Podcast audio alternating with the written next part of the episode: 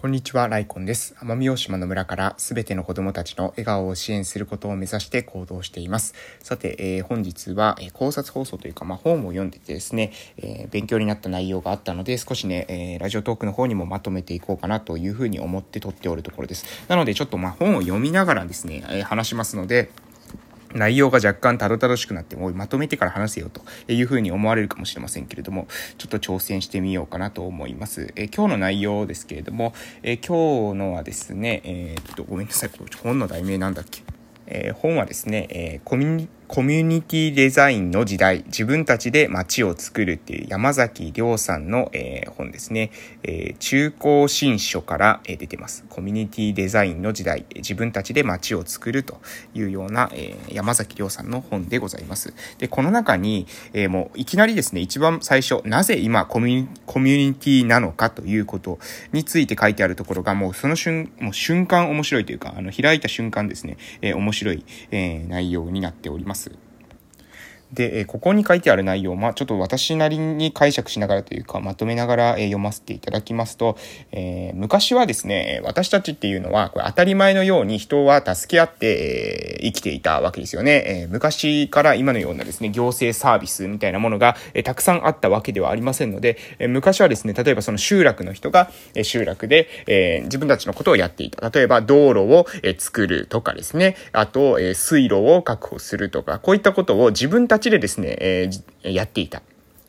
こういった、え時代だったということです。えしかしですね、今っていうことはそういうことしないですよね。まあ道路作ってる人なんていないですし、え水路を確保したんですなんていう人もですね、聞いたことがないですよね。えこれはなぜかというと、私たちの社会が豊かになって、え行政サービスが充実したことによって、え私たち個人個人はですね、え自分たちがや、えすること、まあ例えば、うん、何ですか、え何かしらの事業、え企業とかに、え勤めるとか、そういったことに従事して、えそういった公的なことに関しては、は、まあ、行政にお願いしようというふうな考え方がだんだん広がっていた、いったというような流れがあります。で、えー、この中に出てくる内容で非常に面白いのが、えー、私、要するに私たちは、えー、お客さん化しているというふうに、えー、この山崎亮さんは、えー、まとめています。で、お客さん化しているって、これどういうことなのかということなんですが、えー、昔はその道路を作るとかですね、えー、水路を確保する、こういったものを自分たちがやっていたわけです。でも、えー、そうではなくて、税金を納めたり、行政サービスが充実していくことによって、えー、私たちは税金を納めてるんだから、これは、えー、行政がやってくれて当然だというように、えー、思うようになってしまったということですね。実際には自分たちの生活に関わる重要なインフラであったとしても、それもですね、全部、いや、税金を納めてるんだから、そんなことやってくれて当然だよね、みたいな感じになってきているということです。えつまり、お客さんになっているということですね。昔は自分たちがやっていたことを、本当はですよ。本当は昔自分たちがやっていたけれども、これはこれで別の仕事を置いた方が、えー、効率がいいよねと。ね、自分たちは例えば田んぼとかね、えー、をしている農作物を育てるということに集中して、えー、分業してですね、えー、道を作るんだったら道を作るスペシャリストがいた方がいいし、水路を作るんだったら水路を作るスペシャリストがいた方がいいよねということ。まあ、警察とかもそうですよね。人のものを取ったりする人がいるんだったら、それを、えしっかりとですね、取り締まる人がいた方がいいよねということに、え基づいて私たちっていうのは、実はそういった、え公共サービスっていうものを生み出していったんです。にもかかわらず、えなんか最初からそれがあったような、最初からそうそういったサービスがあって、そういったサービスを私たちが、え利用しているかのような錯覚を起こしてしまうということです。私たちが求めて作り上げたものなんですね。一つ一つ。行政というものも、私たちが作りたくて作ったわけです。作ろうとしなければ、もともと行政スタートではなかったわけです。行政というものは、私たちが必要だというふうに思って、そのサービスを望んだからこそできていったという歴史があるということです。つまり、私たちが生み出したんですね。私たちっていうのは主にそこに住んでいる住民のことを指しています。例えば私は、えー、村に住んでますが、村民のことを指してるんですね。で、えー、行政というのは私たちの村で言えば、まあ、主に役場のことを指します。えー、役場というのがあって、村の人ができたわけじゃないんです。村の人がいたから、村の人がいて生活をしていくために役場という機能が必要だというふうに村の人が判断したから、えー、役場、そして、えー、行政、それ以外もですね、まあ、公的なサービス、学校とかですね、えー、別に親が教えてもいいんですけれども、えー、親じゃなくてね、集落の人じゃなくて、より、えー、そういった勉強してきた人が、えーえー、そういった仕事をした方がいいよねというふうにみんなが考えるようになったからそのサービスを作り出したということです。えーその他も一緒ですよ。あの、警察、え消防、こういったものも一緒です。え警察、いた方がいいよねと。消防もいた方がいいよねというふうに思って私たちが、え作っていったわけです。えなので、えこういったサービスっていうものは、え私たちはですね、何ですか、えお客さん化しすぎているんじゃないかなというふうに思うんですね。えこれも、まあ、要するに、え役場にですね、もうやたらですね、クレーム言う人っているんですよ。もう、役場がすることはいけすかねえみたいな感じでですね、あの、鼻息荒くですね、役場がやったこと一個一個に対してですね、え文句を言うといううことです。で、えー、これはですね、要するにお客さんと一緒なんですよ。クレーマーってお客さんのことを、お客さんがそういったことをした時にクレーマーっていう風に言われますよね。今ですね、そういった行政に対してもですね、このクレーマーみたいな人がね、増えてきてるんですね。で、これなぜかっていうと、自分たちは、えー、お客さんなんだとみんな思ってるわけです。勘違いですね。とんだ勘違いなんですけど、えー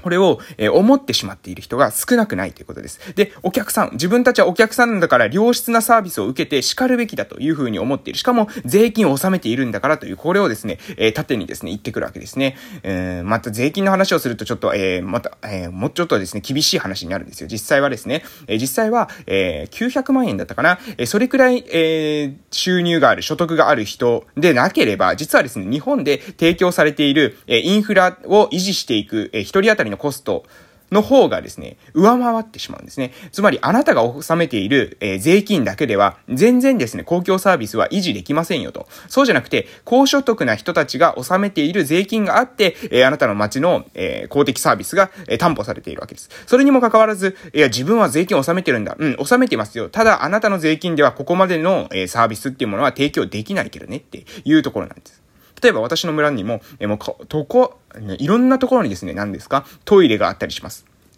このトイレ一つ管理するのも大変です。電気代かかります。水道代かかります。綺麗にしてないと誰も使いたくないので、そこを掃除するお金もこれもかかります。えー、人の時間と労力、そして、えー、エネルギーがかかってます。ね。それを立てた人たちの労力もかかってます。で、えー、こういったものに関して、えー、ね、誰が管理をするんだここまでですね、ケチをつけ出す。もう誰が管理をするんだって言うんだったら、作る段階でなぜそれを考えなかったのかというふうに若干ですね、もうこの人たちは先を見る力がないのかなというふうに思うときはたまにあります。たまにですよ。本音ですよ。たまに本音で思うだだけですよ。みんなに言ったりはしませんけれども、えそういうふうにね、思うんですね。そういった見方もできると思うんですね。で、えー、なぜこういったことを、えー、クレーマーとしてしか言えないのか。そうじゃなくて、これはこういうサービスだから、こういう風にしたらどうなる、どうだろうかという提案がなぜできないのか。自分の頭では考えたくない。もうとにかく、えー、お願いだけしたい。自分が不満なところだけを言いたい。そういう風に考えているから、みんなですね、もうお客さんになってしまって。で、お客さんになっちゃったから、えー、誰もですね、えー、お客さんばっかりが増えて、えー、で、そうやって主体はだんだん、えー、まあ、行政はですね、だんだんと疲弊していくんですね。え行政というのはどんどんどんどんこれから仕事忙しくなってくると思います。なぜか。お客さんが増えるからです。で、お客さんといってもですね、しかも質の悪いお客さんが増えるんです。自分た、自分が、えこの店を選んだな、なんてことは考えないです。自分が、えここで提供されているサービスを当然だと思ってます。で、これよりもさらにいいものを望んでます。しかも、それはですね、自分が別に何かしらをですね、手伝うとか、こういうことじゃないんですね。これを全部もう行政に丸投げして、で、えー、もうクレームだけを言うと。要望だけを言うと。こういう人がだんだんだんだん増えてきます。で、増えていっています、今。で、今ですね、支えなければいけない人たちの方が、えー、支える人間より増えてるんですね。支えられる側が支える人たちより増えてるんです。これ大変なことです。えー、二人おんぶして歩いてるようなもんです。これが二人ならまだいいかもしれません。三人、四人、五人をおんぶして動いてみてください。動けません。そういったもんなんです。人っていうのは、なかなかですね、自分以外の人たちを抱えて動くっていうのは、これ非常に難しいんです。だからやるべきことは何かというと、抱えられる意識を捨てるということですね。自分ができることは自分でやる。そしてそれは当たり前であるということです。それ、それをもうサービス、あの、税金払ってんだから、えサービス受けて当然だなんて思ってる人はね、もう甘いんです、考え方が。そもそもあなたが納めてる税金では全然足りません。公共のインフラをですね、保っていくだけのもの。それだったらインフラを削るしかありません。じゃあ道路をデコボコにするしかありませんし、えー、水道がたまに止まるっていうように、え、するしかないかもしれません。いいですか？それはできないですよね。あなたが住んでいる地域を維持していくために、あなたたちのその人口、それだけの人数で、えー、回すことできますか？回せないのであれば持続可能じゃないんじゃないですか？こういった議論を、えしていかないといけないというふうに思ってます。で、これに対してですね、解決策が一個一個ですね、バシッと、えー、全部ですね、同じような解決策で解決できるとは思いません。なぜなら人口というものも変動していきますし、そこに住んでいる人との、まあ、心理、そしてそこに住んでいる人の質、えー、どういった人が住んでいるのか、こういったのは常に変化していきます。去年までいた人が亡くなってしまったり、えー、去年はいなかった人が入ってきたり、こういったことが起きます。生き物のように変化していくんですね、常に。